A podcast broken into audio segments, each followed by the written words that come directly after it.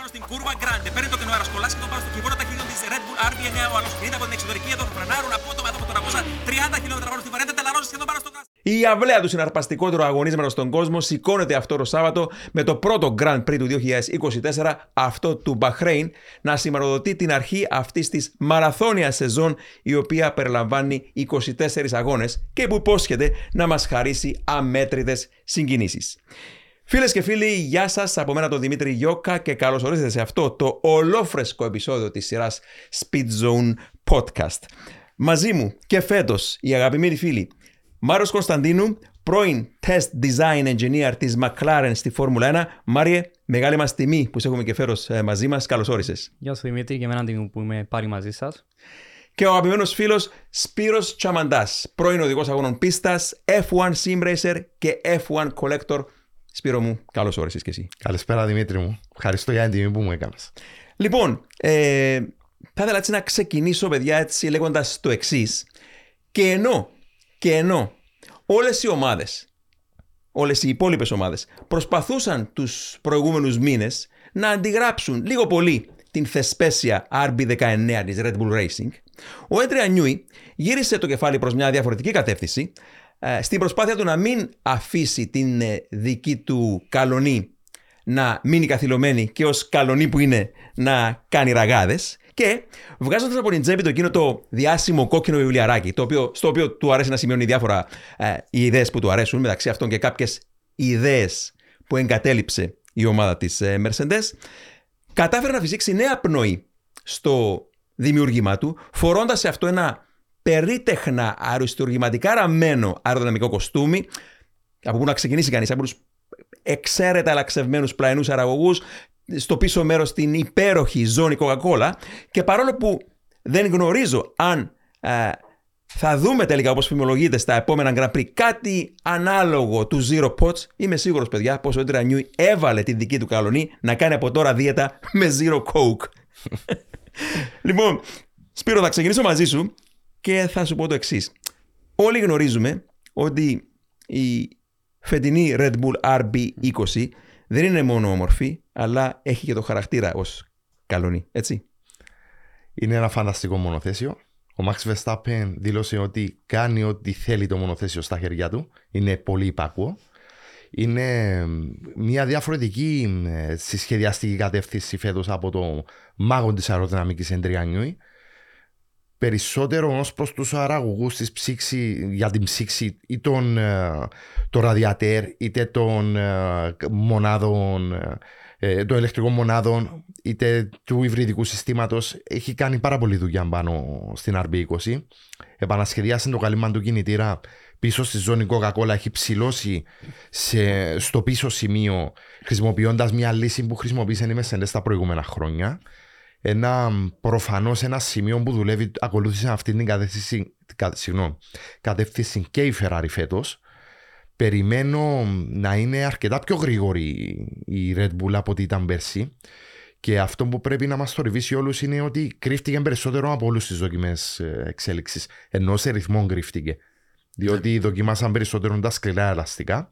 Φαίνεται ότι και η φθορά των ελαστικών είναι σε πάρα πολύ καλό σημείο για τη Red Bull Racing. Δεν ξέρω πόσο τρόμαξε τον ανταγωνισμό. Μαριέ, θέλει πολλά κότσια, ξεκινώντας ως ιδέα από το σχεδιαστήριο, να πεις ότι έχω μπροστά μου ένα μονοθέσιο το οποίο κέρδισε τους 21 από τους 22 αγώνες του 23 και αποφασίζω να μην το εξελίξω, αλλά να κάνω κάτι που πάει προς το πιο επαναστατικό και διαφορετικό και αυτός είναι ο Έντρια και γι' αυτό, το, γι αυτό το λατρεύουμε, έτσι. Ναι, σωστά. Ε, θεωρώ ότι όταν η Red Bull, όταν είχαν πάει στον Bahrain με ένα διαφορετικό μονοθέσιο από το 23, ε, πιστεύω ότι κανείς δεν περίμενε ότι η Red Bull θα αλλάζει εξ ολοκλήρου τη σχεδιαστική φιλοσοφία, γιατί αν έχεις ένα μονοθέσιο το οποίο γνωρίζεις ότι δουλεύει, κερδίζοντας τους 21 αγώνες, 21 από τους 22 που είχαν κερδίσει είναι πέρσι αγώνες, ε, γιατί να αλλάξεις κάτι που δουλεύει. Όπως ανέφερε ο Άντρια Νιούι, αν μέναμε με την ίδια φιλοσοφία θα ήμασταν vulnerable, είχε πει, για το λόγο ότι Είμαστε ήδη στην τρίτη χρονιά των κανονισμών. Θα ήμουν εκτεθειμένοι. Θα ήταν εκτεθειμένοι γιατί είμαστε στην τρίτη χρονιά των κανονισμών που πλέον αρχίζουν όλα τα μονοθέσια επί το πλήστο να μοιάζουν τα ίδια, βασικά να μοιάζουν όλα με μια Red Bull. Έτσι να έρθει με μια επαναστατική ε, σχεδιαστική φιλοσοφία σε σχέση με τον ανταγωνισμό είναι μεγάλο ρίσκο για την ομάδα. Συμφωνώ ότι η Red Bull δεν έδειξε την ε, καθαρή ταχύτητα που έχει το μονοθέσιο για τον λόγο ότι να είμαστε στην τρίτη χρονιά των, ε, των κανονισμών των ground effect. Ε, αν δούμε το practice, την τρίτη μέρα practice του Μπαχρήν που είναι επί το πλήστον ημέρα που πλέον οι ομάδες προσπαθούν ε, να βγάλουν όση παραπάνω ταχύτητα μπορούν ε, γιατί ούτως ή άλλως κάθε ομάδα έχει διαφορετική ε, τεστ φιλόσοφη, αλλά επί το πλήστον η τρίτη μέρα μπορεί να μας δείξει πού βρίσκονται οι ομάδες. Δεν είχα διαφορά καθόλου η χρόνη με περσι mm-hmm. Άρα δεν θεωρώ ότι ένας χρόνος development έχουμε ναι, τους ίδιους ναι. χρόνους με πέρσι. Εγώ θεωρώ ότι υπάρχει περισσότερη ταχύτητα από όλες τις ομάδες Απλά δεν, δεν μας το έχουν δείξει. Δεν ήταν καθαρή εικόνα του φετινού testing οπωσδήποτε. Απλά σε γενικές γραμμές πρωτού προχωρήσουμε να πούμε ότι στο μυαλό μας και νομίζω συμφωνούμε και οι τρεις ότι η Red Bull είναι μπροστά και από εκεί και πέρα Ferrari, Mercedes, Aston Martin, McLaren πιο πίσω. Κάπως έτσι για την ώρα βλέπουμε τα πράγματα. Τονίζω για την ώρα βλέπουμε τα πράγματα. Αλλά να παραμείνουμε εννοείται στη Red Bull και να, πούμε, να πω κάτι έτσι που μου άρεσε από τον Max Verstappen. Το ρώτησαν πώς αντέδρασες όταν είδες αυτή την RB20, αυτή την διαφορετική ε, τέλος πάντων ε, σιλουέτα αυτής της βολίδας που, που έχει. Και, και ο Verstappen το, ξέρεις, το προσπέρασε και λέγοντας ότι έχω full εμπιστοσύνη στο τεχνικό τμήμα τι θα κάνει με το design του αυτοκίνητου. Δεν είναι κάτι που θα σχολιάσω με εκπλήσει. Ε, τέλος πάντων, φτάνει να είναι γρήγορο. Και αυτό μου θύμισε τον ε, θρηλυκό άσο φόρμουλα της δεκαετίας του 60, τον ε, Jim Clark, ο οποίος ε, ερωτηθείς για το ε, πώς θα αντιδρούσες αν ο Colin Chapman, ο ιδρυτής, ο θρελικό της Lotus, σχεδίαζε και έδινε σε σένα ένα μονοθέσιο με τετράγωνους τροχούς. Και ο, και ο Jim Clark απάντησε, εάν ο Colin θεωρεί ότι πρέπει να σχεδιαστεί ένα μονοθέσιο με τετράγωνους τροχούς, ποιος είμαι εγώ να αμφισβητήσω ε, αυτό το concept. Και λίγο πολύ ο Max θέλει να πει ότι εμπιστεύεται τον Ετρεανιούι, εμπιστεύεται την ομάδα που ακολουθεί αυτή την ε, κατεύθυνση, αλλά να, για να μπούμε έτσι και λίγο πιο βάθια στο δέρμα αυτής της εξαιρετικής RB20. Σπύρο, παρατηρώντας το εξωτερικά, βλέπεις όλη αυτή τη δουλειά που έχει κάνει ο Ντρανιούι. Αλλά, παιδιά, βλέποντας το αυτοκίνητο γυμνό χωρίς το κάλυμα και μιλώντας ειδικά για εκείνους τους φοβερούς πλαϊνούς αραγωγού, το το, το σουλούπομα, το πακετάρισμα των uh, ψυχτικών όλων των uh, εξαρτημάτων εκεί έχει γίνει με ένα τέτοιο περίτεχνο τρόπο που πρέπει να πιστωθούν και άλλοι άνθρωποι που δουλεύουν στο Milton Keynes. Γνωρίζω πως το κάναμε όλη την περσίνη χρονιά, δεν είναι μόνο έντρια νιούι. Α μας συγχωρέσει ο κόσμος που μιλάμε πιο συχνά για τον νιούι, είναι ο μάγος της αεροδυναμικής, είναι το Α και το Μέγα όσον αφορά τεχνική κεφαλή της Red Bull, αλλά από όλους η δουλειά, δηλαδή ο Έντρια Νιούι σκέφτηκε ότι πρέπει να σου λουπώσει εκεί το μέρος, αλλά το, το, το πώς το πέτυχαν παιδιά αυτό να, να τα βάλουν εκεί τα, όλα τα εξαρτήματα είναι ομαδική δουλειά και 10 στα 10 από τη Red Bull και πάλι. Ήταν, μπορώ να πω, breathtaking μόλις αντίκρισα το, τα σχέδια, τα πραγματικά σχέδια διότι είχα δει και μια ανάλυση σχετικά με τη ροή του αέρα πάνω από το site pod, κάτω από το site pod, ναι. στα κανάκια Βεντούρη. Πραγματικά είναι ε, πάρα πολύ εντυπωσιακή δουλειά. Σίγουρα είναι ομαδική δουλειά, δεν είναι ενός ανθρώπου. Πρέπει να πιστωθεί όλη η ομάδα γι' αυτό. Παίζει ρόλο όσο ποτέ ξανά το σασί. Δεν λέω ότι πιο παλιά δεν έπαιζε. Απλά τώρα, επειδή οι κινητήρες είναι κοντά σε απόδοση, ναι. το σασί θα κάνει τη διαφορά. Και λόγω του ground effect, ακόμα παραπάνω. Ναι, ναι, ναι. Ακόμα περισσότερο. Έλυσαν και τα προβλήματα του porpoising. Παρατηρήσα πολύ προσεκτικά ναι. τις ε, δοκιμές.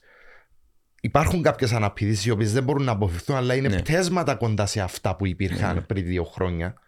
Ε, δεν θα αντιμετωπίσουν ξανά οι ομάδες αυτό το πρόβλημα. Λύθηκε. Ο Νιούι, επειδή έχει και την ικανότητα πρώτα απ' όλα, αλλά και το ότι έχει και την εμπειρία περισσότερο από όλους τους αεροδυναμιστές του σήμερα σχετικά με το ground effect, πάντα είναι σε πλεονεκτική θέση. Όμως φέτος ξεπέρασε και τον ίδιο του τον εαυτό, θα έλεγα. Yeah. Πάντως, Μάρια, κοιτάζοντας το μονοθέσιο έτσι από πιο κοντά, βλέπεις εκεί ότι η λύση που σκέφτηκε και υιοθέτησε κατά κάποιον τρόπο από τη Mercedes με τα ίδια τα sidepods είναι ότι έβαλε σε κάποιο σημείο ε, κοντά στο μονοθέσιο ε, κάθετο ε, αεραγωγό και το συνδυάζει με ένα λεπτό χείλος οριζόντιο στο πάνω μέρος και τα κράτησε αυτά όσο γίνεται πιο στενά και λεπτά και μικρα και άνοιξε δύο τρύπες πίσω από το πιλωτήριο, δεξιά και αριστερά του, του πιλότου όπως κάθεται. Άρα όλο αυτό το έκανε για να ε, μπορέσει να βγάλει τον αέρα από διαφορετικούς τόπους και να μπορέσει έτσι να το επιτρέψει να λαξεύσει περισσότερο ε, τους πλαϊνούς αεραγωγούς για να δημιουργηθεί αυτό το, το φαινόμενο της επιτάχυνσης του αέρα, χαμηλή πίεση, ε, γρηγορότερη αεροροή ε, και να μπορέσει να, να παράγει περισσότερη κατώθηση προς, τον, προς τη ζώνη Coca-Cola και τον διαχείριση στο πίσω μέρος. Άρα ε, Αυτές οι λύσεις πώς τις είδες έτσι πάνω στο μονοθέσιο; Η αλήθεια είναι ότι μόλις είχα δει και εγώ φωτογραφία χωρίς το κάλυμα των panels στο μονοθέσιο της Red Bull, ε, τρίβα τα μάτια μου για τον λόγο ότι ε, έχω δει αρκετές φορές γυμνά μονοθέσια. Και η αλήθεια είναι ότι είναι όλα αρκετά, ας το πούμε, crowded στα κομμάτια του side post. Mm. Πόσο μάλλον να προσπαθήσεις να τα βάλεις όλα πιο πίσω στο μονοθέσιο και πιο μέσα.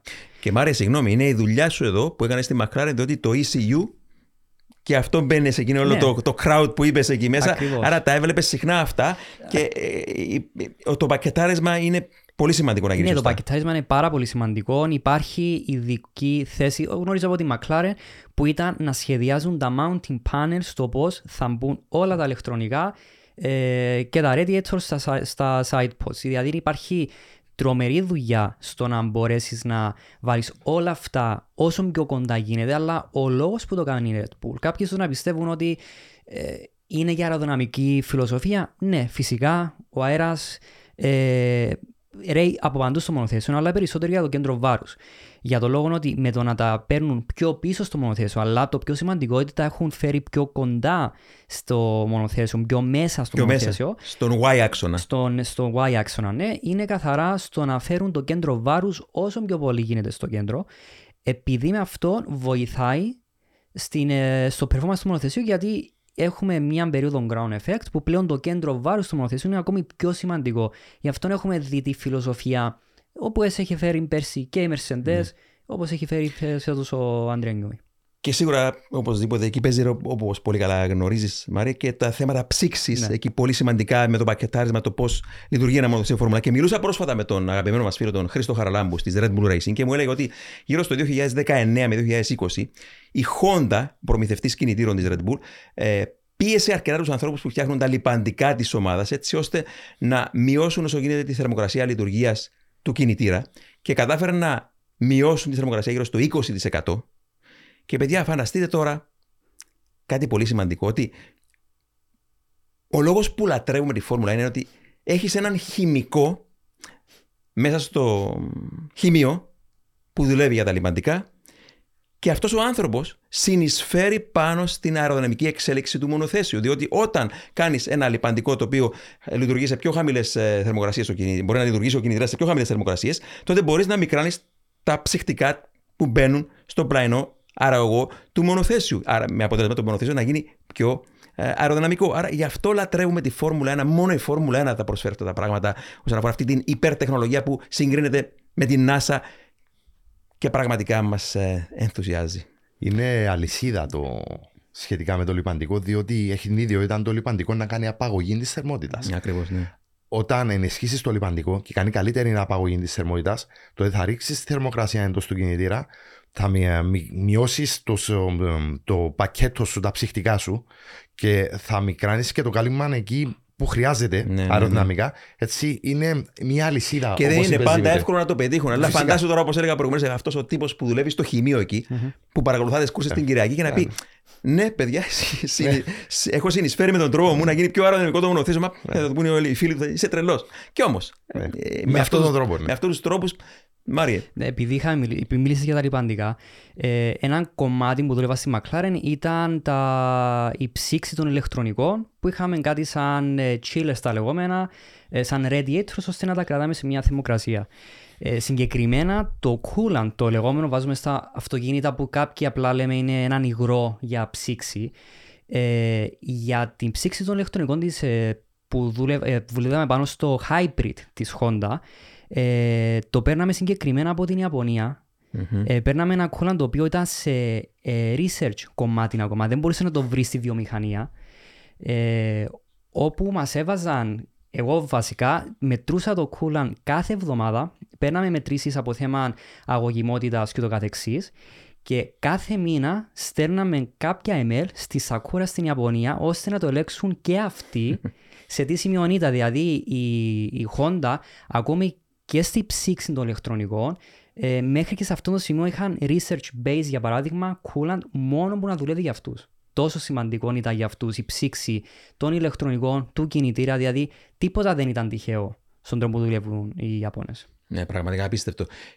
Και για να πάμε κάπου παραδιπλά, κοιτάζοντας και το μονοθέσιο από πιο ψηλά, υπάρχει εκείνο που και πάλι υιοθέτησε από την Mercedes ο Adrian εκείνο που ο ίδιος ο Τότο Βούλφ αποκάλυψε πρόσφατα ότι εσωτερικά το ονομάζαμε πώς, συνικό τείχος. Ναι. Τέλος πάντων, εκείνα τα εξογκόμαρα στο πίσω μέρος που ακόμα καλύτερη δουλειά από πλευράς Red Bull σε σύγκριση με το τι προσπαθούσε να πετύχει και η Mercedes. Γιατί Ναι. κατεβάζει τον αέρα έτσι προς το πίσω μέρος με ένα πιο αποτελεσματικό τρόπο για να δουλέψει και το πίσω πτεριό και ο διαχύτη. Σπύρο, εσύ που μελέτησες εκείνο το τμήμα του αυτοκινήτου, πώς το βλέπεις; Αν παρατηρήσουμε στο μονοθέσιο της Mercedes πέρσι, το πρώτο που είχε τα Zero Pods, το, Ναι, το πρώτο εννοώ πριν να προσθέσουν side pods, Ναι. Και στο RB20 θα δούμε τη διαφορά της πολύ, απότομης, κλι- πολύ πιο απότομης κλίσης Ναι. στην RB20. Προφανώς, Προς το τέλος. προς το τέλος. Προφανώς είναι για να κατεβάσει τον αέρα για να διαχειριστεί καλύτερα τον αέρα η περιοχή πίσω είναι ο διαχύτης είναι τα, τα beams που είναι ε, δύο ε, οριζόντια πτερίγια που έχουν από το 22 τα, τα μονοθέσια και επίσης έχουν και μια κλίση τα side pods καθοδηγώντας περισσότερο αέρα εκεί. Για- Είναι κομβικό σημείο και έχει να κάνει και με το σχεδιασμό της ανάρτησης το οποίο θα αναλύσεις εσύ σε λίγο Δημήτρη για τις αναρτήσεις. Να πω μετά γιατί γέλο για την ανάρτηση. ναι. Είναι το πακέτο για να γίνει πιο λειτουργικό, να γίνει, ε, πο- πώς να το πω, πιο μ, ομοιογενές, να το πω, πιο, πιο λειτουργικό. Αυτό μας αεροδυναμικά, πιο efficient. Ναι, ναι, ναι. Πάντως, ποροκεφαλιάσαμε μες τι αναρτήσει, Μαρία, γιατί μελετούσαμε αυτές τις προηγούμενες, την τελευταία εβδομάδα, ε, το γεωμετρία όλων των μονοθέσεων μπροστά και πίσω. Και επειδή οι έγκυρες πηγές που παίρνουμε διαφωνούσαν μεταξύ τους, μας μας μπέρδεψαν τέλος πάντων, αλλά ε, βρήκαμε τις, ε, τελικά το, τη σχεδιαστική προσέγγιση της κάθε ομάδας για μπροστά και πίσω. Και μιλώντας για τη Red Bull, εντάξει, δεν αλλάζει κάτι. Εδώ ο Έντρια Νιούι προτιμά την ελκτική, ελκτική ανάρτηση στο μπροστινό μέρος για λόγους καλύτερης αεροδυναμικής, ο τρόπος που περνά ο αέρα μέσα από τα ψαλίδια και βεβαίως μειώνεται και το κέντρο βάρους, εφόσον το λεγόμενο rocker arm και το torsion bar είναι στο κάτω μέρος της Ναι. ε, μύτης που, που μπαίνει εκεί. Και στο πίσω μέρος υπάρχει ε, οσ- οστική ανάρτηση πάνω στην RB20, που σημαίνει και πάλι εδώ υπάρχουν πλεονεκτήματα αεροδυναμικής, άρα δεν θα ήταν νιούι αν δεν έβαλε Ναι. pull rod μπροστά και push rod πίσω. Ε, αλλά με εντυπωσιάζει το γεγονός ότι ε,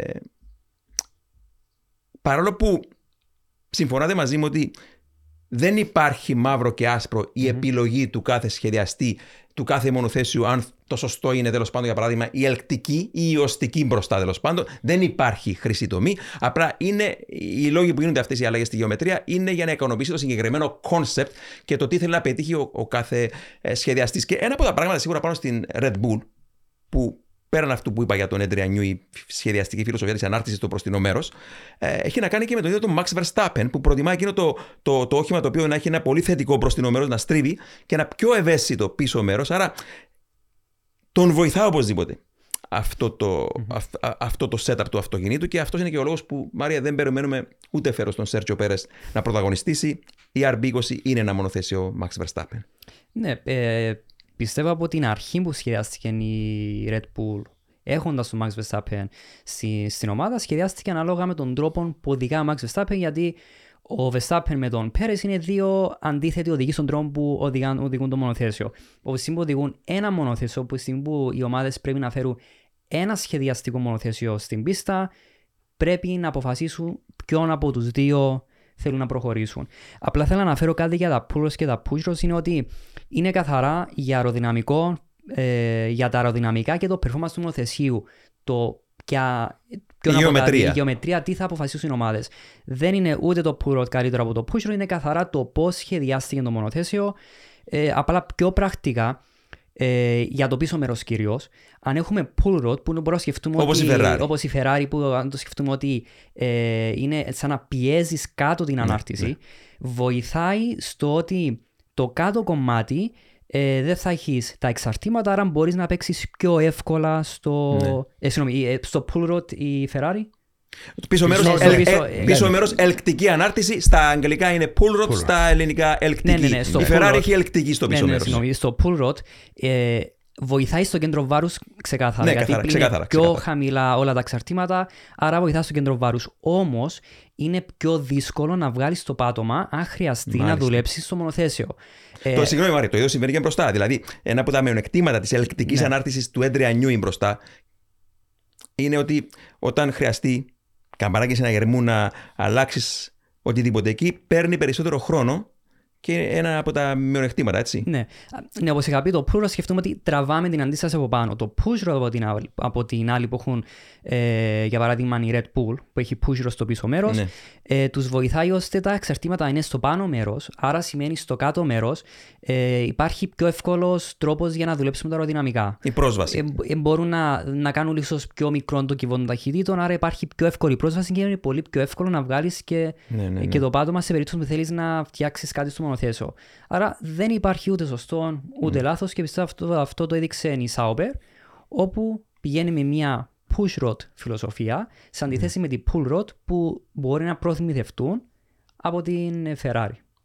Θα μιλήσουμε σε λίγο για τη Ferrari όσον αφορά γιατί επέλεξε εκείνη την ελκτική ανάρτηση στο πίσω μέρος που είναι, ε, δεν είναι ακριβώς η μόνη, αλλά η, τουλάχιστον είναι η μόνη από τις κορυφαίες ομάδες που έχει ελκτική στο πίσω μέρος. Η Williams χρησιμοποιεί επίσης ελκτική, αλλά είναι η περσινή ανάρτηση της Mercedes στην ουσία που ε, λαμβάνει ως πελάτης η Williams. Ε, Σπύρο, έχουμε όμως και κάποια έτσι ε, αρνητικά νέα που δεν μπορούμε να προσπεράσουμε με την Red Bull Racing. Christian Horner. Ο Christian Horner αυτή τη στιγμή ίσως είναι επισφαλής η θέση του στην ομάδα. Ένας πολύ πετυχημένος διευθυντής. Από την πρώτη ημέρα βρίσκεται στη Red Bull Racing από το 2005. Αγαπητός ιδιαίτερα στο προσωπικό της ομάδας.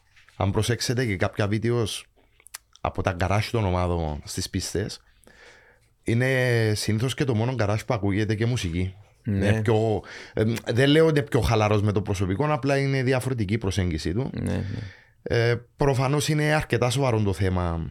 Δεν μπορώ να αναφερθώ σε περισσότερες λεπτομέρειες Ναι, ναι. αυτή τη στιγμή. Για Απλά, να πούμε μόνο ότι έχει να κάνει με ένα Ναι. θέμα ανάρμοστη συμπεριφοράς από Ναι. τον ίδιο σε μέλος της, ε, προ- προς ένα ε, μέλος της ομάδας. της ομάδας και η έρευνα έχει ήδη ολοκληρωθεί. Περιμένουμε τα, τα αποτελέσματα και την ανακοίνωση ίσως μέχρι το βράδυ απόψε. Ναι. Ίσως.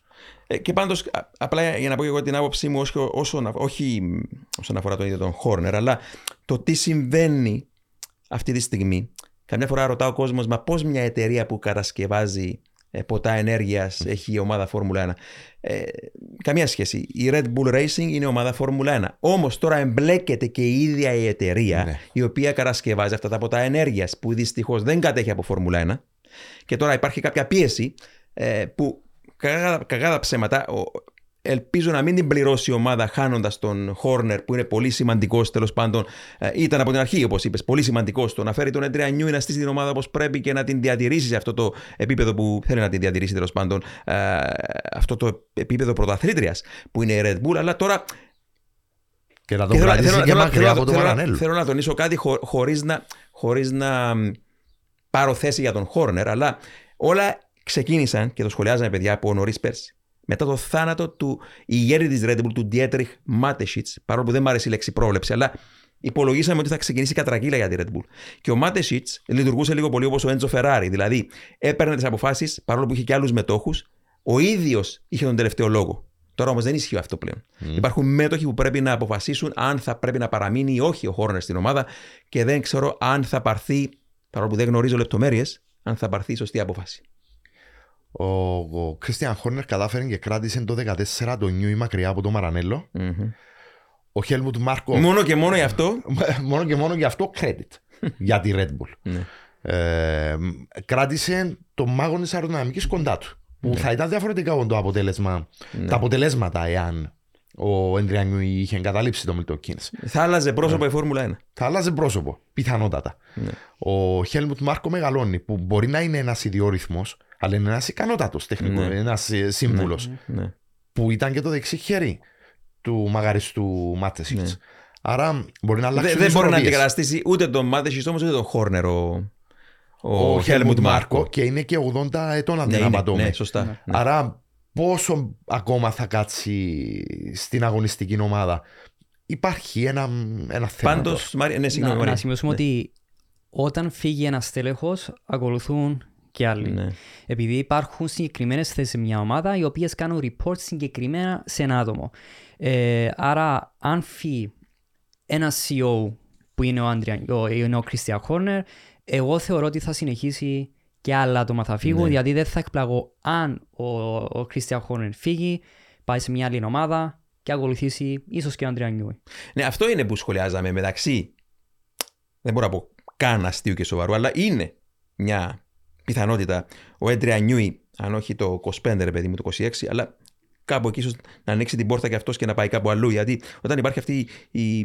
τέλος πάντων, η, το, το κλίμα το, το αρνητικό, γιατί ξέρουμε όλοι τους λόγους που έφυγε από τη McLaren και από τη, προηγουμένως από τη Williams ο Έντρια Νιούι. Και, ε, διότι συνεχώς μιλούμε και μας παίρνει και εμάς τόσο χρόνο να μιλούμε για αυτή τη Red Bull. Γιατί θαυμάζουμε, γιατί είναι η πιο σωστά δομημένη ομάδα Φόρμουλα 1. Ναι. Και δεν είναι τυχαίο που είναι σε αυτήν ο Έντρια Νιούι και δεν είναι οπουδήποτε αλλού. Αλλά πρέπει να προχωρήσουμε και παρακάτω. Παιδιά, λοιπόν, πάμε. Θα πάμε με τη σειρά που τερμάτισα στο περσινό πρωτάθλημα. Πάμε κατευθείαν μετά στην Mercedes. Λοιπόν, ε, το, η W15 ξεφορτώνεται επιτέλους μετά από δύο, άκαρ, δύο χρόνια άκαρπης προσπάθειας τα Zero Pots. Είναι ένα αυτοκίνητο το οποίο έχει σχεδιαστεί για πρώτη φορά εξ ολοκλήρου από τον James Allison μετά την επιστροφή του στη Mercedes. Για πρώτη φορά εξ ολοκλήρου από τον Βρετανό τον ε, εξαιρετικό James Allison για πρώτη φορά από τον ίδιο μετά την αποχώρηση και του Mike Elliott. Ε, πώς βλέπεις την, το μονοθέσιο της Mercedes Σπύρο και γενικότερα την ομάδα; Κατά ακρίβεια ήταν ένα μεγάλο ερωτηματικό στις δοκιμές η Mercedes. Θεωρώ ότι έκρυψε το ρυθμό της. Εξού και δεν έγραψε κάποιους ανταγωνιστικούς χρόνους. Αν και δεν ισχυρίζομαι ότι η χρόνη είναι βασικό χαρακτηριστικό που πρέπει να παρατηρούμε στις δοκιμές. Απλά ε, τους ενδιαφέρει περισσότερο να εξετάσουν αν το μονοθέσιο είναι αεροδυναμικά efficient, είναι προβλέψιμο στις αντιδράσεις του και το βασικό πρόβλημα που είχε η Mercedes πέσει, το πόσο περιορισμένο ήταν το παράθυρο λειτουργίας του μονοθεσίου. Ναι. Φέτος είναι πιο προβλέψιμο το μονοθέσιο στις αντιδράσεις και έχει επεκτείνει το παράθυρο λειτουργίας του μονοθεσίου. Θεωρώ ότι η Mercedes θα είναι ως ένα βαθμό ανταγωνιστική φέτος. Δεν τη βλέπω πιο πίσω από τους ανταγωνιστές της, τουλάχιστον από τη Ferrari ή τη McLaren. Ναι, ναι.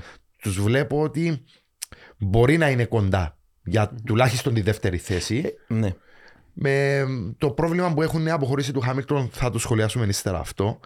Πρέπει να βασιστούν στον George Russell. Θεωρώ ότι είναι και υγιές το περιβάλλον τώρα στη Mercedes. Αναμένουμε.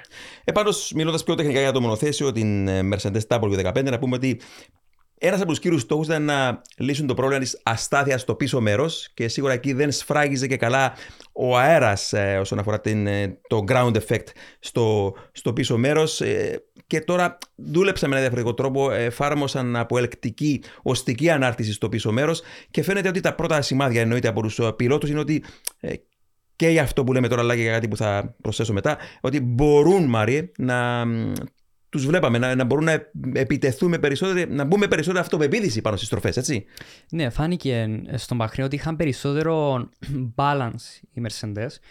Ε, σημαντικό ότι είχαν, έχουν πάρει πάλι πίσω τη θέση οδηγό όπως ζήτησε ο Λουίς Χάμιλτον από την αρχή της χρονιάς πέρσι αλλά να μην ξεχνάμε ότι δεν μπορούν εύκολα να αλλάξουν Ναι. όλον το χασί γιατί πλέον για σε αυτόν έχουν κλειδωθεί όλη η φιλοσοφία τους. Ε, θετικό είναι ότι έχουν ακούσει τον, τον Λουίς Χάμιλτον. Παρένθεση, αν γνώριζαν ότι θα έφευγε δεν ξέρω θα τον άκουγαν αλλά η- θε- σημαντικό είναι ότι βλέπω τη Mercedes να, να έχει κάνει αρκετά βήματα μπροστά. Τους βλέπω εγώ να είναι αρκετά κοντά στις Ferrari για το, σίγουρα πίσω από τις Red Bull, αλλά να είναι ανταγωνιστικές όσο και μια Ferrari στην πίστα. Αλλά σημαντικό μου έχει πει ο Σπύρος ότι σε, στις δοκιμές δεν βλέπουμε πού βρίσκονται οι ομάδες, Ναι. ε, όλες οι ομάδες μαζί, γιατί δεν μπορούμε να βάλουμε σε, σε μια λίστα ποιοι είναι η πρώτη, δεύτερη, τρίτη, τέταρτη για παράδειγμα, για το λόγο ότι τους νοιάζει πώς δουλεύει η φιλοσοφία τους και το μόνο reference που έχουν είναι ήδη στην περσινή, ε, στο περσινό testing. Ναι. Άρα αυτό που μας ενδιαφέρει είναι να δούμε μια ομάδα πόσο καλύτερη έχει γίνει από τι ήταν πέρσι, επειδή σε ένα testing η κάθε ομάδα ε, ακολουθεί διαφορετικό πρόγραμμα. Ναι. Γιατί στο testing δεν ξέρουμε ε, το engine mode, τι engine mode χρησιμοποιούν, Δεν γνωρίζουμε καθόλου τι, ε, πόσο ε, fuel έχουν τα μονοθέσια. Μόνο Ναι, στα long runs μπορείς να κάνεις τα μαθηματικά να δεις πόσα κιλά καυσίμου έχουν. Δεν γνωρίζουμε πότε άνοιγαν και έκλειναν τον DRS. Ναι, ναι, ακριβώς. Ε, δεν γνωρίζουμε, ε, επίσης αλλάζουν οι θερμοκρασίες σε αέρα, αλλάζουν θερμοκρασίες, θερμοκρασίε, η θερμο, η, ε, αλλάζει ο αέρας, οι θερμοκρασίες πίστας. Το μόνο που γνωρίζουμε στο τέστι είναι μόνο τι ελαστικά έχουν πάνω στο μονοθέσιο. Άρα είναι τόσοι πολλοί παράμετροι που Ναι. μπορούν να αλλάξουν. Άρα στο testing ποτέ δεν ξέρεις πού βρίσκεται κάθε ομάδα. Θα το μάθουμε στο qualifying ε, την Παρασκευή που θα είναι Ναι, το qualifying σε- στο παρα- Bahrain. Οπωσδήποτε.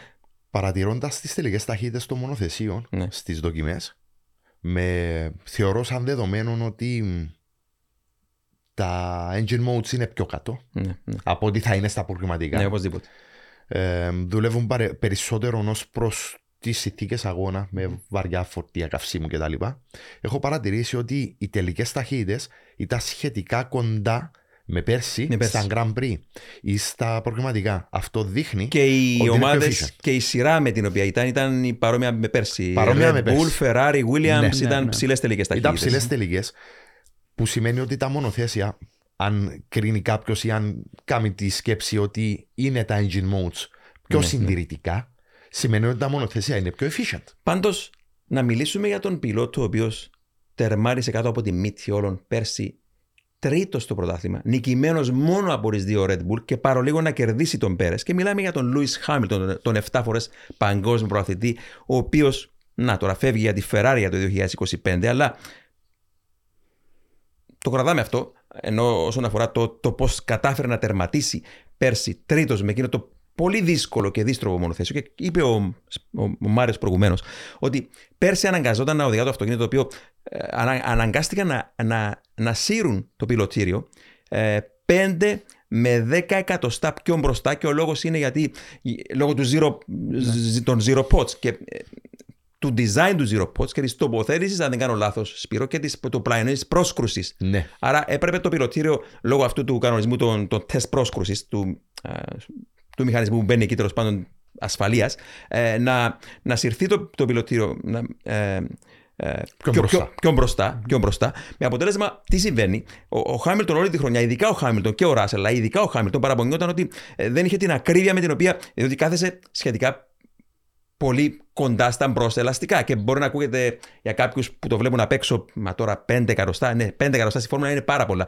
Άρα η αίσθηση που, έχει στο πιλωτήριο, που είχε πέρσι ο Χάμιλτον στο πιλωτήριο ήταν ότι καθόταν πολύ μπροστά, δεν μπορούσε να στρίψει με την ακρίβεια που ήθελε το όχημα στις στροφές.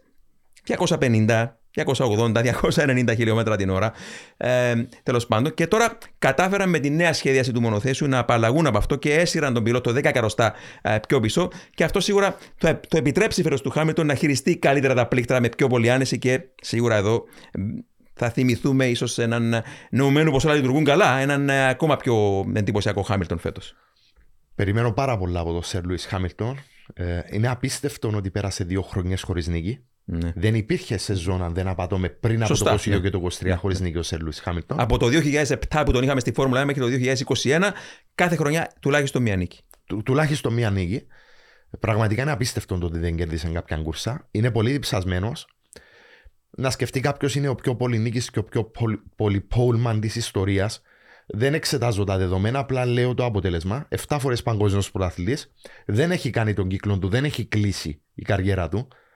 Ε, είδε ότι στη Mercedes όσο ο κύκλος έχει κλείσει και πάει για νέα πρόκληση. Εάν το μονοθέσιο είναι ανταγωνιστικό φέτος, θα βάλει πολύ δύσκολα στο Max Verstappen. Αυτό το εγγυώμαι Ναι, ναι. προσωπικά. Ε, Πάντως το άλλο, Μάρια, που προσέξαμε πάνω σε αυτό το μονοθέσιο και δεν μπορούμε να μην το σχολιάσουμε είναι εκείνη η περιβόητη δίνη, το λεγόμενο Y250 Vortex, να μιλήσουμε και γι' αυτό και έχει να κάνει με τη σχεδιάση του μπροστινού πτεργίου. Ε, ονομάζεται Y250 λόγω του ότι είναι πάνω στον Y άξονα του αυτοκινήτου, όπως θα βλέπεις το αυτοκίνητο από απέναντι και το μοιράζει στη μέση τέλος πάντων. Και είναι 250 γιατί είναι 250 χιλιοστά αριστερά και δεξιά του άξονα Y και ε, σχεδιάζει εκείνο την μπροστινή το πάνω element, το τέταρτο element τέλος πάντων της πτέρυγας, ε, λείπει το σημείο που ενώνεται ουσιαστικά με το, με το ρίχο και στην ουσία τι κάνει αυτή η δίνη είναι στέλνει το, τον αέρα στο κεντρικό μέρος του οχήματος προς το πάτωμα και έξω από το πάτωμα και δημιουργείται κάποιο έτσι, δεν μπορούμε να το πούμε ακριβώς outwash, αλλά ο αέρας μεταφέρεται με έναν τρόπο που συνεργάζεται από ό,τι γνωρίζω και με το λεγόμενο wake, τον, α, τον ακάθαρτο αέρα που στέλνουν τα τα μπροστινά ελαστικά. Διότι ένα από τα πράγματα που συναντά απευθείας ένα μονοθέσιος στον αέρα, όταν κινείται, είναι τα, τα μπροστινά ελαστικά. Χτυπά ο αέρας πάνω και στο πάνω μέρος του ελαστικού υπάρχουν δίνες και στο κάτω μέρος που πατάς στην άσφαλτο, ακόμα παραπάνω δίνες, γιατί δημιουργείται σημείο ε, ψηλής πίεσης εκεί. Άρα φεύγουν περισσότεροι στρόβιλοι στο κάτω μέρος και αυτό το Y250 Vortex, το οποίο απαγορεύτηκε σε αυτή τη γενιά μονοθέσεων, ε, διότι η FIA ήθελε να τα τροποποιήσει έτσι ώστε να μπορούν να ακολουθήσουν το ένα το άλλο καλύτερα. Και τώρα βρήκε την, το παραθυράκι στον κανονισμό η Mercedes με το ότι ε, έβαλε εκεί ένα σύρμα να ενώνει αντί το ίδιο το element, το πτερίγιο με το λεγόμενο nose cone και επίσης ο άλλος κανονισμός λέει ότι όταν το κοιτάζεις από πάνω πρέπει να καλύπτει τα υπόλοιπα elements και το πετυχαίνουν και αυτό με, εκείνο, με εκείνο το, το σύρμα τέλος πάντων. Άρα βρήκαν τρόπο να ξεγελάσουν τον κανονισμό οι Mercedes και να, στην ουσία για να μην μακρηγορώ να παράγουν περισσότερη κατώθηση και να κατανέμουν τον αέρα καλύτερα στο, από τον μπροστινό στο πίσω μέρος, δηλαδή με την απαγωγή αέρα από το μπροστινά λάστιχα, να τον στείλουν τον αέρα γύρω από το πάτωμα και να μπορέσει να, να σφραγίσει το όχημα καλύτερα στην άσφαλτο. Άρα ε, ένα, ένα άσος στο μανίκι της Mercedes αυτός, έτσι.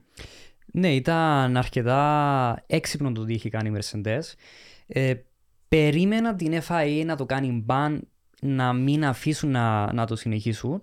Ίσως το κάνεις στους επόμενους αγώνες. Εγώ θεωρώ ότι η φετινή σεζόν θα μιλάμε περισσότερο για προς την απτερία γιατί όλες οι ομάδες έχουν φέρει εντελώς διαφορετικά πτερίγια. Δηλαδή για να δούμε το ναι. πτερίγιο της RB, της ε, Racing Bulls, ε, Alpha Tauri, Toro Rosso, όπως και ονομάζεται η ομάδα, είναι εντελώς διαφορετικό από μια Ferrari, εντελώς διαφορετικό από μια, ε, από μια Mercedes. Συγγνώμη, μιλούσες για την ίδια ομάδα και προς στιγμής δεν το κατάλαβα. Η κουβέντα του Κίμη. Ναι, ναι. Και that fucking force India the way or whatever it's called. Ναι, είναι λίγο ε, δύσκολο για το μυαλό μας όταν αλλάζουν συνεχώς τα ονόματα για ποια ομάδα μιλάμε, αλλά μιλάμε για την πρώην Μινάρτη. Απλά για να εξηγήσουμε ποια ομάδα μιλάμε. Τώρα ε, καταλαβαίνω. Ε, εγώ θεωρώ ότι φέτος θα δούμε ίσως ομάδες να κάνουν αρκετά experiment με, τα προστινά πτερία και καθόλου παράξενο να δούμε το Y250 τη φιλοσοφία της Mercedes ίσως σε μια άλλη ομάδα γιατί η Φόρμουλα 1 είναι copy when you can, innovate when you can't. Αυτό κάνουν οι ομάδες. Είναι αυτό που σχολιάζαμε με το Σπύρο από το τηλέφωνο της προάλλες, ότι όταν σχολιάζαμε αν θα απαγορευτεί, αν έπρεπε να απαγορευτεί ή όχι αυτό που έχει εφαρμόσει η Mercedes στο μονοθέσιο και νομίζω ότι ε, παρόλο που νομίζω ότι ο κανονισμός κατάφερε να βρουν παραθυράκι και ναι. είναι νόμιμη η Mercedes, προσωπική μου άποψη, εν τούτης, αν η FIA για οποιουσδήποτε άλλους λόγους για θέματα που αφορούν το πνεύμα των κανονισμών, αν θέλει να το απαγορεύσει, θα το κάνει το 25 μάλλον. Ναι. Και ε, γιατί θα το κάνει το 25 και θα το κάνει άμεσα, γιατί νομίζω ότι μπορούν εύκολα να σιωπήσουν οι υπόλοιπε ομάδες, γιατί αν δεν απατώ με Σπύρο, μπορεί να αντιγράψουν το. Για δύο λόγους. Ναι. Πρώτιστα, γιατί θα αντιγραφεί. Ναι. Θα, θα, θα, θα καταφέρουν να το αντιγράψουν. Είναι το πρώτιστο.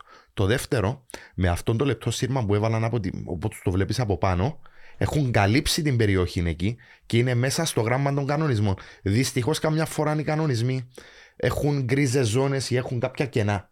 Εκμεταλλεύτηκαν αυτόν το κενό. Αυτή ήταν πάντα η Φόρμουλα 1 όμως. Δεν πρέπει να μας ξενίζει. Ναι. Και θεωρώ ότι με παραπάνω θα επιτραπεί, δεν θα απαγορευτεί. ίσως και απλά θα το αντιγράψουν οι υπόλοιπες mm. ομάδες ίσως για έτσι κάποιους λόγους ε, δεν θα πω ηθικής διότι δεν είναι δόκιμος ναι, όρος. ναι. θα έπρεπε να απαγορευτεί. Όμως δεν θα απαγορευτεί διότι έχουν καλυφθεί στο γράμμα του νόμου από το σύρμα από ναι. την πάνω πλευρά. Ε, πάντως Όπως λέμε όμως, προσπαθούν να βιδώσουν το μονοθέσιο στην άσφαλτο με διάφορους τρόπους οι Mercedes, κάτι που δεν είχαν και νομίζω ότι θα έχουν κάνει βήματα πρόοδου οπωσδήποτε στον Μπράκλι πολύ διαφορετική φιλοσοφία γενικά στον προστινό μέρος και τον ήχος είναι πιο στενή μύτη σε σχέση με τους υπόλοιπους, αλλά δεν είχαν πρόβλημα και στο crash test που είχαν οι περισσότεροι. Έναν το κρατουμένο. Και δεύτερο, η, η ομάδα αυτή δείχνει τη θέληση να επιστρέψει στην κορυφή. Mm. Δείχνει τη θέληση δηλαδή σχεδιαστικά, για παράδειγμα, στις δοκιμές έφεραν δύο ειδών ανάρτησης μπροστά. Και όταν λέω ανάρτησης δεν εννοώ το αν είναι push rod ή pull rod, αλλά το πώς τοποθετούν τα wishbones ναι, πάνω ναι, στο ναι. σασί. Έχουν μια λύση, έναν άσο στο μανίκι που τον είδα εγώ σχετικά με την κλίση, το wishbones, αλλά φοβούνται ότι χρειάζεται ακόμα μελέτη ή χρόνος για το setup. Και Ναι. δεν έχουν το χρόνο λόγω του ότι οι δοκιμέ ήταν μόνο τρεις μέρες. Ναι, ακριβώς. Ναι. Και δεν θα εφαρμόσουν νομίζω τη λύση στο Μπαχρέιν με το φόβο μήπως βρεθούν πιο πίσω από εκεί που είναι. Ναι. Αλλά περιμένω σύντομα, ίσως και πριν οι ομάδες έρθουν στην Ευρώπη, το, το πρωτάθλημα εννοώ έρθει στην Ευρώπη, Ναι, ναι, ναι. να έχουν εφαρμόσει αυτή τη λύση. Άρα ένα αστερίσκο, αστερίσκος στη Μεσέντε. Και παρένθεση, η Mercedes χρησιμοποιεί οστική και μπροστά και πίσω ανάρτηση. Ναι. Λοιπόν, αν έχουμε τελειώσει με αυτό, πάμε προς Μαρανέλο. Λοιπόν, Ferrari. Η σκουτερία Ferrari διανύει ήδη 16 χρόνια χωρίς τίτλο των πιλότων και το μεγάλο όπως πάντοτε ερώτημα α, σε αυτήν τώρα την τρίτη χρονιά σταθερότητα στους κανονισμούς είναι αν θα καταφέρει να μειώσει την απόσταση από την Red Bull είτε από την τέλος πάντων α, εκεί από τη Mercedes να μπορέσει να, να ξεχωρίσει και να μπορέσει να παλέψει για τις νίκες ε, για να δούμε αν θα δούμε αυτή την, ε, την, την αναγέννηση του Καβαλίνου Ραμπάντε. Ε, Μάριε, πώς βλέπεις την ε, Ferrari; Η Ferrari φάνηκε ότι θέλουν να πάρουν τον τίτλο, φάνηκε ότι ήταν πιο...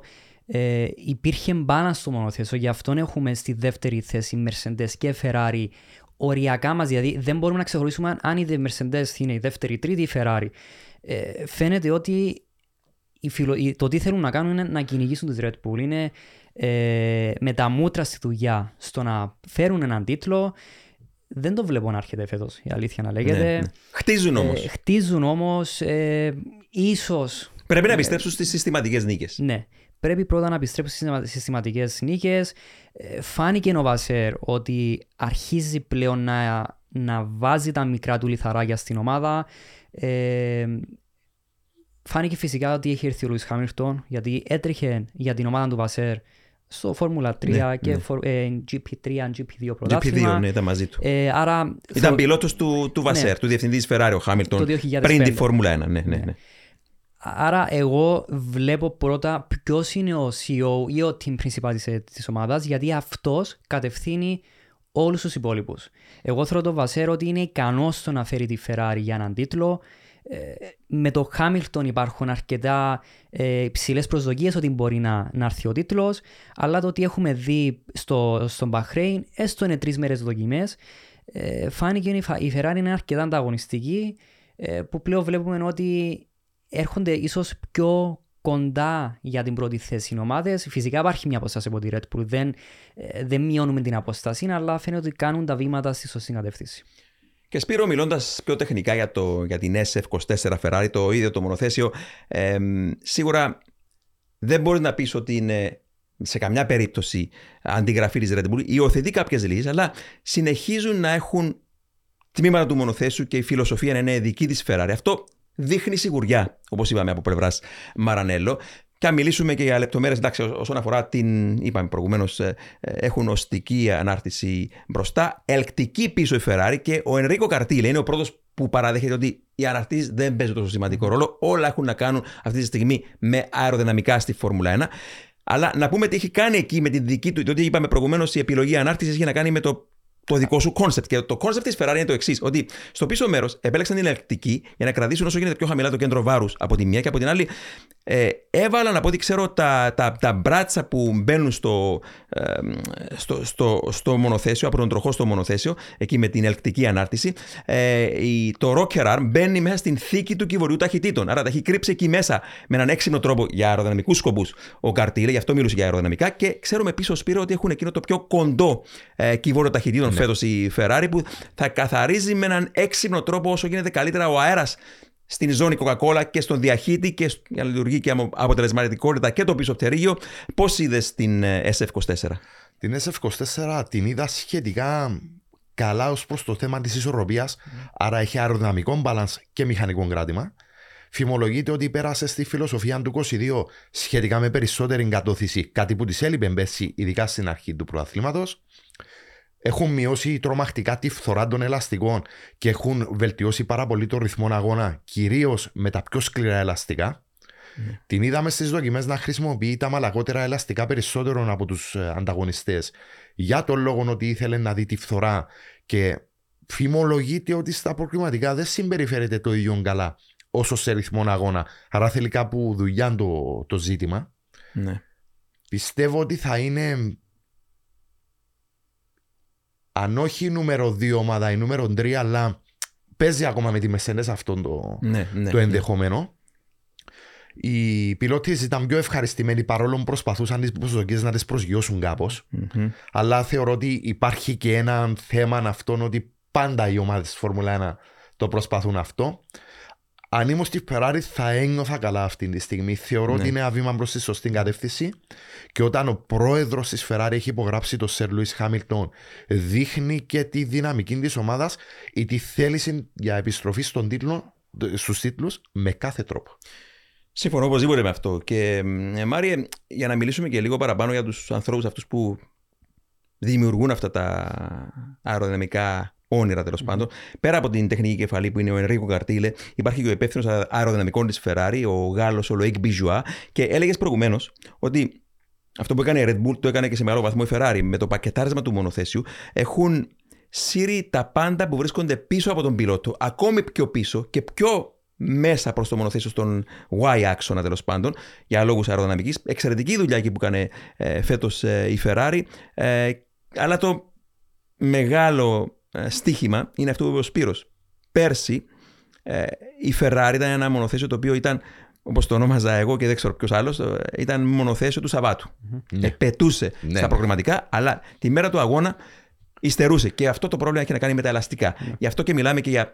Εντάξει, και αυτή η ελκτική ανάρτηση στο πίσω μέρος ίσως και αυτή να λειτουργήσει προς όφελος στο να διατηρήσει την ε, μακροζωία των ε, πίσω ελαστικών μαζί με την αερο- αεροδυναμική κατώθηση στο πίσω μέρος που νομίζω ότι είναι από τα προβλήματα ότι είχαν έλλειψη κατώθησης και η Ferrari προς το πίσω μέρος Σπύρο Σαφώς. Και, Και είναι γι' αυτό- ελαστικοφάγον αυτό. και γι' αυτό έτρωγαν τα, Ναι. τα ελαστικά και ε, δηλαδή ε, αν ήταν ε, στο sprint μόλις που τα κατάφερναν σε κάποιες περιπτώσεις. Ε, Μα ήταν πολύ μικρό Ναι, το ήταν διάστημα του. 15-20 γύρω Ναι, γι' ναι. αυτό. Ε, οτιδήποτε άλλο με τη Ferrari, πώς ε, βλέπεις φέτος ε, ή το μονοθέσιο ή την ε, απόδοση της ομάδας; Ε, φαίνεται η Ferrari ότι έχουν πίστη στο τι σχεδιάζουν γιατί είχε, ε, είχαν γράψει αρκετά ειδικά για τις πισωαναρτήσεις γιατί ε, ο- φέτος οι μισές ομάδες είναι ε, push rods, οι μισές είναι pull rods, υπήρχε μια ε, σπαζοκεφαλιά τι είναι το σωστό, τι είναι λάθος που αυτό που μας έχει πει η Ferrari είναι ότι μπορεί να έχουμε ε, pull rod αλλά δεν είναι ένα συμβατικό, υπάρχει μια καινοτομία Ναι. που ίσως και άλλες ομάδες να έχουν καινοτομίες, αλλά η Ferrari το να αναφέρει ότι έχουν μία καινοτομία δείχνουν ότι έχουν ξεφύγει από τον ανταγωνισμό. Δουλεύουν σε έναν άλλον ορίζοντα γιατί πιστεύουν ότι αν δεν κάνεις κάτι διαφορετικό που κάνει ο ανταγωνισμός δεν μπορείς να δεις τίτλους στο Μαρανέλο. Άρα φαίνεται η Ferrari ότι έχουν πίστη στο τι σχεδιάζουν ε, που θεωρώ ότι μία ομάδα αν θέλει να κερδίσει έναν τίτλο πρέπει να κρατηθεί σε μία φιλοσοφία και απλά να δουλέψει στην καινούργια φιλοσοφία. Ωραία. Πάντως και η Ferrari είναι πιο εύκολη, όπως δηλώνουν οι πιλότοι, στην, στην οδήγηση και η Mercedes και η Red Bull. Ε, δηλαδή είναι η περίοδος αυτή που όλοι βελτιώνονται και πρέπει να ξεκινήσει η πρώτη κούρσα ή η δεύτερη για να δούμε ποιος έχει κάνει καλύτερη δουλειά. Αλλά πάντως κρατώ κάτι που μου είπε που ξέχασα να αναφέρω προηγουμένως όταν μιλήσαμε για τη Red Bull. Κάτι που μου είπε ο Χρήστος Χαραλάμπους. Μίλησε με κάποια παιδιά τα οποία ήταν στο εντελώς προδοκιμαστικό στην κιν- κινηματογράφηση του μονοθέσιου στο Silverstone και του είπαν ότι το feedback από τους πιλότους, και ήταν και βρεγμένο ε, από τον Verstappen, ήταν ότι το μονοθέσιο είναι πατά πολύ γερά στην άσφαλτο και στρίβει με πολύ αποφασιστικότητα. Άρα αυτό θυμίζει πάλι λίγο πολύ McLaren MP44 του 88 που ε, ήταν για δύο συνεχόμενες μέρες όλες οι ομάδες και έκαναν δοκιμαστικά στην Ήμολα στο τότε Grand πριν από το, την έναρξη της σεζόν ε, που ήταν το Grand Prix του Σαν Μαρίνο τότε στην Ήμολα, το λεγόμενο. Αλλά ήταν στην Ήμολα οι ομάδες για δύο μέρες και δούλευαν. Η McLaren απουσίαζε και κατεβαίνει την τρίτη μέρα η McLaren με τον Prost να οδηγά πρώτος στο μονοθέσιο και βγαίνει έξω στην πίστα και μετά από τον πρώτο υπτάμενο γύρο έσπασε τα ρεκόρ γύρου της πίστας, επιστρέφει ο Prost στα pits, παρκάρει το μονοθέσιο, σταθμεύει, γυρίζει πάνω, ανοίγει τον, ε, το visor του κράνου και λέει στον ε, μηχανολόγο του «Θεέ μου, δεν το πιστεύω», του λέει. «Την οδηγώ με το ένα χέρι». Δεν- ο κόσμος δεν πρέπει να μάθει τι έχουμε στα χέρια μας. Πείτε στον Σένα να μην πιέσει. Και εντάξει, άλλη ιστορία αυτό. Θα το πούμε μια άλλη φορά τι κάνει ο Σένα τελικά. Αλλά ε, είναι αυτό σημάδι πάντοτε ότι ε, η Red Bull από εκείνη την κινηματογράφηση το τόνισε ο Verstappen ότι το μονοθέσιο στα χέρια του ήταν ε, Συγκρίση με την RB19.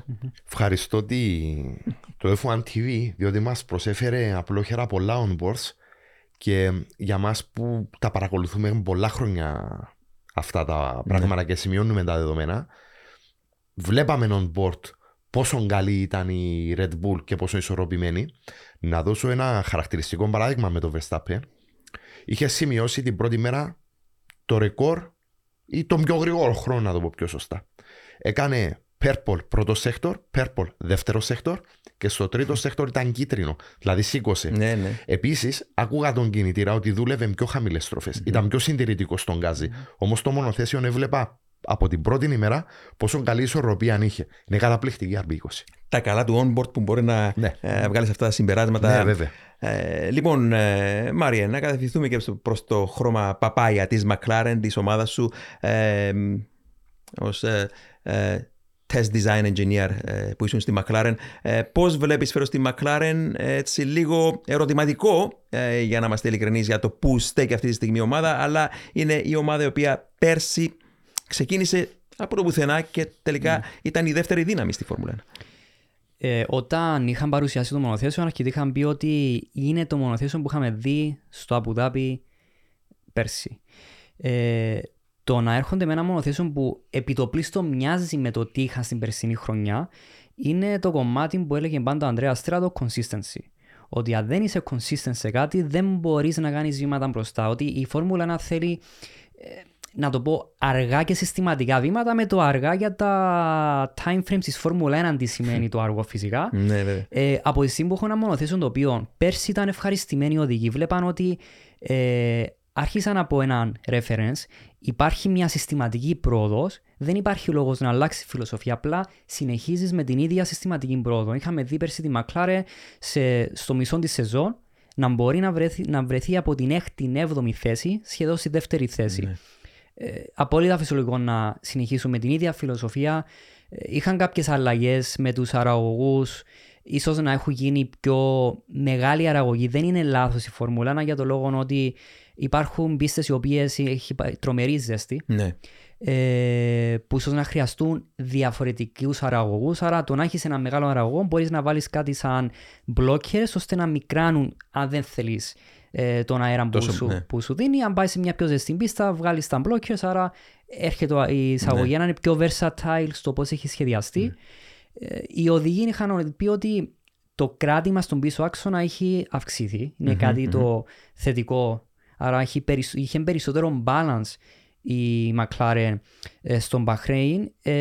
Ε, και το άλλο σημαντικό είναι ότι αρχίζουν να βλέπουν περισσότερη πρόοδο στις ε, χαμηλές στροφές. Στροφές. Slow, slow, Χαμηλές ταχύτητες. Χαμηλές ταχύτητες στροφές, που ήταν το πρόβλημα της McLaren πέρσι, γιατί ήταν πιο γρήγορη σε γρήγορες στροφές. Ε, στις χαμηλές στρο, ε, στα, ε, στροφές είχαν το μειονέκτημά τους. Δεν έχει λυθεί το πρόβλημα. Ήταν το ανάποδο ακριβώς με την Aston Martin. Ακριβώς, ναι. Ναι, ναι. Δεν Η, έχει Μα- λυθεί. η Aston Martin είχε πρόβλημα στις γρήγορες στροφές, Ναι. η McLaren στις αργές. επειδή ήταν πιο ντράκι στο Μάρτιν, Ακριβώς, είχε ναι. περισσότερη εγκατόθηση. Ε, δεν έχει λυθεί full το πρόβλημα. Δεν μπορούμε να πούμε ότι η McLaren είναι γρήγορη σε ε, χαμηλές, μεσές και ψηλές ταχύτητες στροφές, αλλά έχουν κάνει βήματα. Ε, να μην ξεχνάμε, με τρεις μέρες testing δεν Ναι. μπορείς να δεις πολλά πράγματα. Ε, το θεωρώ λίγο άδικο που έχουν μόνο τρεις μέρες. Ναι. Ε, που επί το πλήστον έχουν ανάμιση μέρα γιατί δουλεύουν ε, μισές μέρες ο ένας οδηγός, μισές τις άλλες μέρες. Να μην ξεχνάμε ότι οι πρώτες ώρες των Μπαχρέι λόγω της υψηλής θερμοκρασίας κανείς δεν είχε βγει έξω στην πίστα. Άρα έχουν γίνει δυόμιση μέρες του τέστη.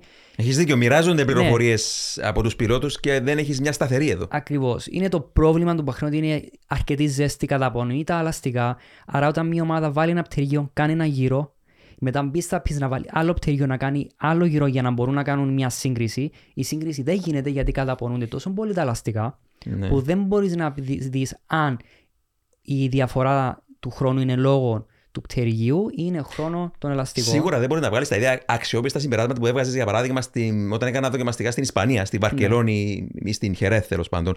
Παλαιότερα συγκρίση με το, το Μπαχρέιν. Ναι, ναι, ναι. Ναι, το τεστ θα βγάζει περισσότερο για αν έκαναν τρεις μέρες και μετά από μια ανάμιση εβδομάδα κάνουν άλλες τρεις ή αν επιστρέψουν πάλι στον Μπαχρέιν το Μάιο ώστε να συγκρίνουν πού ήμασταν, πού έχουμε αρχίσει. Ναι. Ε, μόνο έτσι μπορεί να βγάλει μια ακριμότητα. Στην επίσης η Μακλάρ είχε προβλήματα νομίζω ε, με τα καύσιμα. Επίσης είχε κάποια προβλήματα με το κλάτσο, άρα είχα χάσει και χρόνος στα πίτ. Είχαν κάποια τεχνικά προβλήματα. Ναι, ναι, είχαν ναι, ναι. τεχνικά προβλήματα, άρα έχει μειωθεί στις δύο μέρες το τεστ τους. Ναι. Άρα να περιμένουν περισσότερο η McLaren δεν ήταν, ε, ε, δεν, δεν ήταν representative το τι έχουμε Ναι. δει. Πάντως, Σπύρος, συγκρίση με πέρσι όμως, σε αυτά που λέει ο Μάρος, θα πω είναι ότι σχετικά πάρισαν γερά ξεκινώντας Ναι, την φετινή χρονιά και εντάξει, ξεκίνησαν τη χρονιά τους φέτος. Ε, τι μπορούμε να δούμε από πλευράς ομάδας του Walking, πιστεύεις εσύ; Καταρχάς, συμφωνώ απόλυτα με τα όσα είπε ο Μάριος. Αγαπώ πολύ τη Μακλάρεν. Θέλω πολύ να πάει καλά. Μαζί και με άλλες αγαπημένες ομάδες. Ε, θεωρώ ότι είναι ένα μονοθέσιο που ακολούθησε τη φιλοσοφία της RB19 περισσότερων από όλους. Όχι για το θέμα αντιγράφω κάτι. Θεωρώ έχουν κατανοήσει τους κανονισμούς πολύ καλά. Εξού Ναι. και ακολούθησαν αυτή την πεπατημένη. Ναι. Ένα πρόβλημα που είχε μπέσει η McLaren φαίνεται αν δεν έχει λυθεί φέτος, έχει βελτιωθεί, είναι το κράτημα στι χα...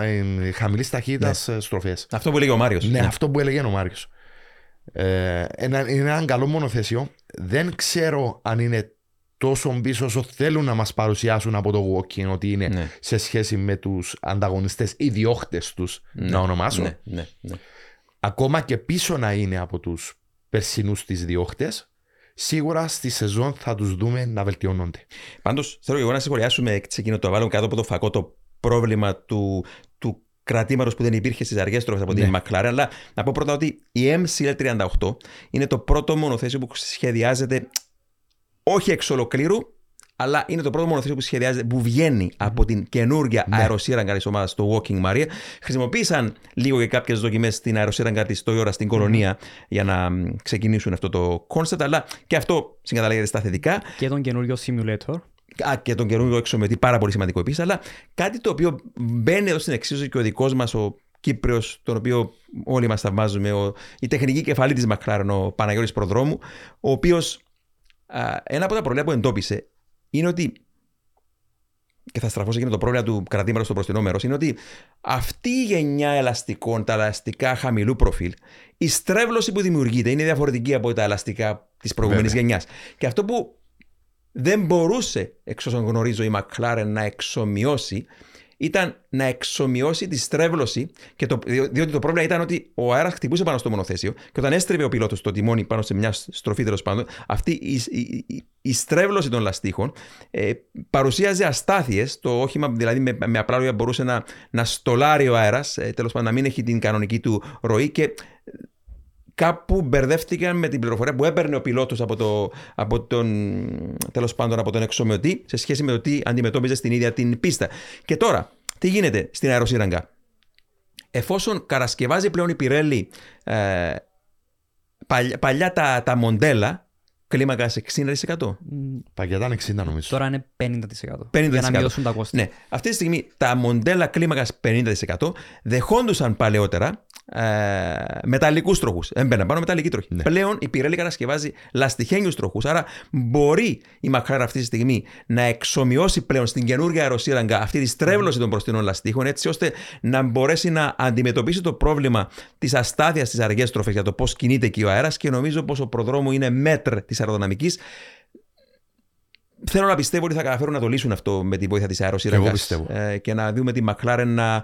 Διότι Μ' άρεσε που είπες προηγουμένως ο Ανδρέας Στέλλα, φοβερά πειθαρχημένος, εξαιρετικός ε, ως ηγέτης ε, τεχνικός εκεί που είναι. Ε, και είναι μια ομάδα η οποία έχει τους ανθρώπους και τον τρόπο, κυρίως τονίζω τον τρόπο, που θυμίζει αρκετά Red Bull, να, να τα βάλει όλα σωστά κάτω και να δουλέψει. Και νομίζω είναι θέμα εξέλιξης που περιμένουμε πολλές εξέλιξεις από τη McLaren στην ίδια τη σεζόν για να βάλουν αυτή την MCL38 να δουλέψει και να ανταποκριθούν σε αυτή την εξέλιξη για να κρατηθούν εκεί που πρέπει για να παλέψουν για νίκες. Και, και δύο πιλότους οι οποίοι είναι τουλάχιστον χαρισματικοί. Ναι. Τουλάχιστον. Ναι. Έχει αυτόν τον καταπληκτικό δίδυμο.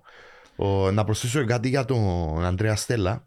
Θεωρώ ότι έχει και καταπληκτική αντίληψη στην όλη κατάσταση.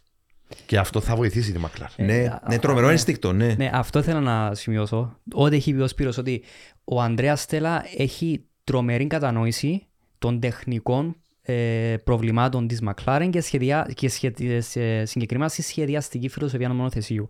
Ναι. Η αντίληψη μπορούμε να τη δούμε ότι αν μπούμε στο YouTube να βάλουμε κάποια ε, reviews ή previews που κάνει ο Ανδρέας Στέλλα για το performance του μονοθεσίου, την γλώσσα που χρησιμοποιεί για να εξηγήσει τόσο πολύ απλά Μμμ. το πώς δουλεύει το μονοθέσιο, ε, θα αντιληφθείτε ότι είναι, έχει τρομερή αντίληψη στο τι λέει. Η κατανόηση του είναι, είναι τρο, τρομερή κατανόηση του στο μονοθέσιο. Και η λέξη κλειδί πάντα που λέμε στη φόρμουλα είναι αυτή η σταθερότητα. Και τώρα μπαίνει σιγά σιγά αυτή η σταθερότητα στη McLaren από όλους τους τομείς και από προσωπικό που μένει ε, η σταθερή, σταθερότητα από πλευράς το ποιοι δουλεύουν για να σχεδιάσουν και να ε, δουλέψουν πάνω στο αυτοκίνητο και τα εργαλεία που έχουν τώρα που με την καινούργια αεροσύραγγα που θα μπορούν να δουλέψουν. Άρα βλέπουμε τη McLaren Μπορεί να ξεκίνησε κάπως ερωτηματικά την, το δοκιμαστικό Θα στο ανέβει. Μπαχρέν, αλλά θα ανέβει πάνω. Ε, απλά να αναφέρω ότι πάντα μιλούσαμε ότι μια ομάδα θέλει πέντε χρόνια για να, για να στήσει ομάδα πρωταθλητρίας. Ναι. Είναι τα πέντε χρόνια που είναι ο Ζακ Μπράουν στη McLaren. Άρα θεωρώ ότι τώρα πρέπει ίσως να είμαστε λίγο πιο αυστηροί στο πώς δουλεύει ο Ζακ Μπράουν. Έχουν περάσει πέντε χρόνια. Η McLaren είχε περάσει από αρκετές φουρτούνες. Είχε φύγει ο, Έντρι, ο Ρον Ντένις, είχε φύγει αρκετά άτομα. Είχε φύγει ο Έρικ Πούλιερ, είχε φύγει ο James Key. Έχουμε χάσει τον Jules Deferran. Έχουν φύγει τόσα αρκετά key άτομα ε, σε, σε θέσεις κλειδιά που θεωρώ ότι τώρα είναι η πενταετία που έχει κλείσει ο Ζακ Μπράουν στη McLaren που πλέον είναι όλα υπό έλεγχο. Άρα ίσως αν είμαστε λίγο πιο αυστηροί πλέον με τη McLaren είναι η χρονιά που πλέον αξίζει να, να δούμε πιο αυστηρά το τι κάνει η McLaren πλέον. Ωραία. Και επειδή δεν, μας παίρνει πολύ, δεν έχουμε πολύ χρόνο για να καλύψουμε και τις 10 ομάδες, ας κρατηθούμε και προς το γίνει την ε, περσινή πράσινη ελπίδα, την ε, AMR, την Aston Martin.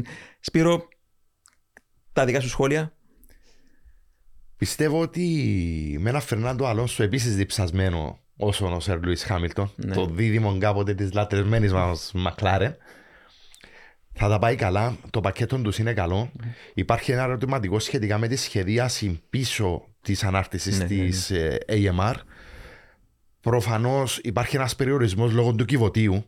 Ο Νταν Φάλος ήθελε να σχεδιάσει αντίθετα την ανάρτηση. Ναι, ναι, ναι. Όμως τον περιόρισε το κυβότιο. Δεν λέω ότι είναι απαραίτητα κακό αυτό. Απλά λέω ότι δ- έχει κι άλλα να δώσει αυτή η ομάδα. ναι.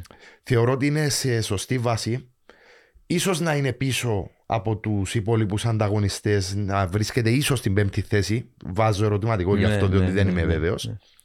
Όμως θα δούμε αντίστοιχα μικρά θαύματα από αυτά που είχαμε δει στην άξιση της σεζόν πέρσι. Έτσι Ε, πάντως, αυτό που λέει ο Σπύρος ως πελάτης της Mercedes, η Aston Martin πήρε πακέτο την πίσω ανάρτηση εκεί με το α, θέμα που το χειμώνα δεν το είπε ευθέως ο Νταν Φάλος, Ναι. αλλά φάνηκε ότι ήθελε να ακολουθήσει μια διαφορετική φιλοσοφία με την σχεδιάση. Μάλλον να πάει προς, να παραμείνει με ε, ελκτική Ναι. στο πίσω μέρος. ε, όπως οι Mercedes έχουν μπροστά ε, οστική και πίσω οστική και μπροστά και πίσω είναι οστική η ανάρτηση. Αλλά ε, Μάριε, ε, είναι η ομάδα η οποία πέρσι κατάφερε να τα πάει αρκετά καλά από πλευράς εξέλιξης του δικού τη μονοθέσιου. Δεν ξέρουμε φέτο κατά πόσο θα μπορέσει να κρατηθεί με τα μεγαθύρα όσον αφορά σε αυτό το κρίσιμο παιχνίδι της εξέλιξης. Ε, Πώς βλέπεις και εσύ την στον Μάρτιν.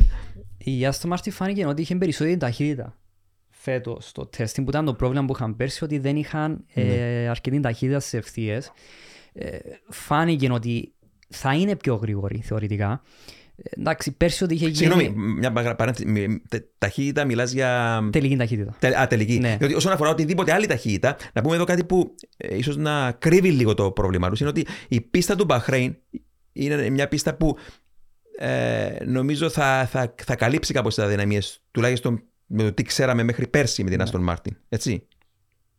Είναι πιο efficient το μονοθέσιο. Ναι, ναι, φαι- φαίνεται πιο efficient. Φαίνεται ότι έχει περισσότερη τελική ταχύτητα σε σχέση με πέρσι που ήταν αρκετά αντράκι το μονοθέσιο της, της AMR, εξού και ήταν και πιο γρήγορη στις αργές στροφές.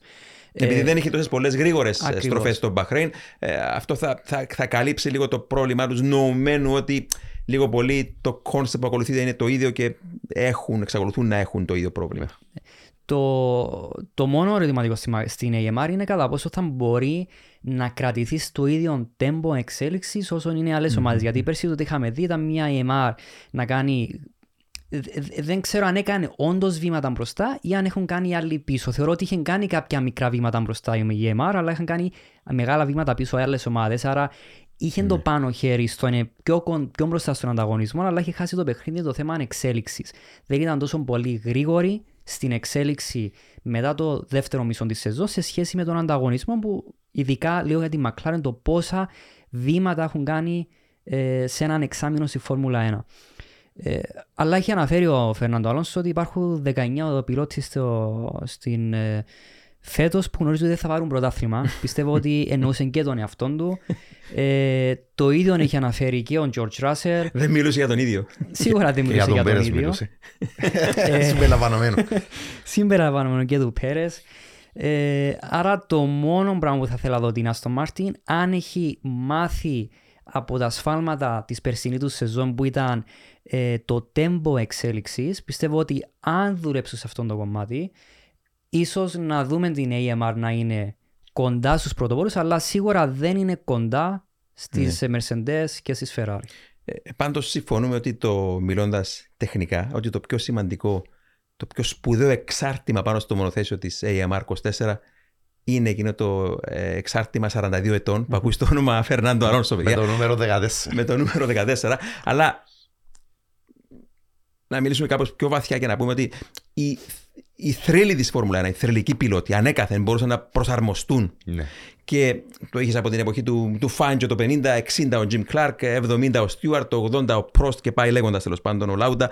Και ο, ο, ο, ο Φερνάντο Αλόνσο είναι το σημάδι της εποχής μας πάνω σε αυτό το θέμα. Διότι αν θυμάστε καλά, ξεκινώντας η περσινή σεζόν, είχε ένα πρόβλημα με, την, με τη γεωμετρία της μπροστινής ανάρτησης και το σύστημα υποβοήθησης, ε, υδραυλικής υποβοήθησης του μονοθέσιου, που δεν ήθελε τόσο υδραυλική υποβοήθηση. Ο τρόπος που θέλει να το αισθάνεται στα χέρια του Αλόνσο δεν τον βοηθούσε αυτό να επικοινωνήσει με τον μπροστινό μέρος του οχήματος, που ξέρουμε όπως και ο Φερνάντο, όπως ξέρουμε ότι ο Φερνάντο Αλόνσο όπως και ο Verstappen θέλουν ένα θετικό μπροστινό μέρος του μονοθέσιου για να στρίβει μέσα η μύτη, να πατά γερά και να τέλος πάντων να έχουν αυτή την απο- αυτοπεποίθηση.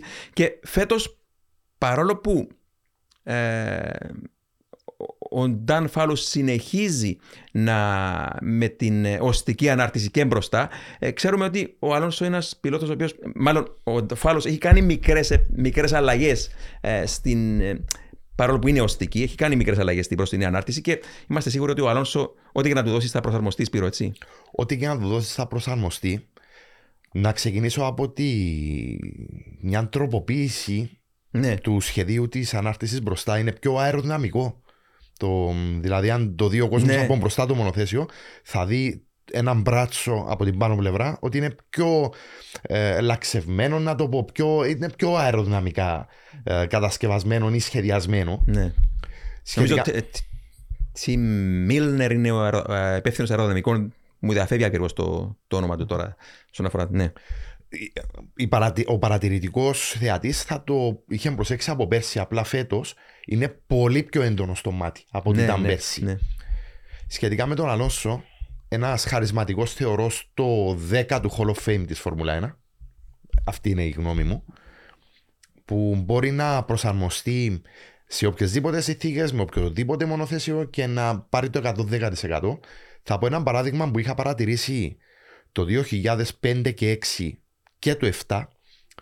Τα Michelin τα ελαστικά τότε εμ, επέτρεπαν ή άφηναν ένα πιο ακραίο εμ, στυλ οδήγησης στην είσοδο του, του μονοθεσίου στη στροφή. Έτσι δεν υπερθερμενόταν τοπικά. Κάτι που το Bridgestone δεν το άντεχε. ναι. Φεύγοντας από τη Renault το 2006 να πάει στη McLaren το 7 με το Bridgestone το ελαστικό, άλλαξε αμέσω το στυλ οδήγησης του, προσαρμόστηκε αμέσω στο μονοθέσιο και αν θυμάστε καλά, έχασε τον τίτλο Ναι. στον τελευταίο αγώνα. ναι. Αυτός είναι ο Φερνάντο Αλόνσο και δεν έχει αλλάξει ο Αλόνσο του τότε με το σήμερα. Εάν έχει ανταγωνιστικό μονοθέσιο, εγώ πιστεύω μπορεί να Α, χτυπήσει Αυτό που τίτλο. λες Σπύρο είναι εξαιρετικό παράδειγμα. Γιατί Ναι. τότε τα ελαστικά υπήρχε πόλεμος ελαστικό. Ναι. Και όσον και αν ακούγεται παράξενο, ήταν πολύ διαφορετική η σχεδίαση, η φιλοσοφία, ο τρόπος λειτουργίας Bridgestone και Michelin τότε. Και ήταν τεράστιο το, το gap που πρέπει να, τέλος πάντων, να συμπληρώσει ο πιλότος για να μπορέσει να, να προσαρμοστεί από την μία εταιρεία στην άλλη για να οδηγήσει το μονοθέσιο με την ίδια σιγουριά και ακρίβεια που χρειάζεται για να πιλοτάρεις στην Φόρμουλα 1.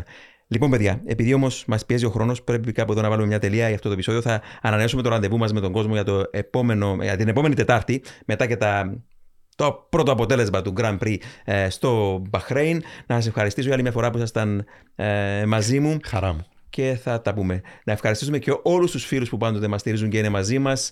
Και μέχρι το επόμενο επεισόδιο οδηγείτε όλοι με ασφάλεια.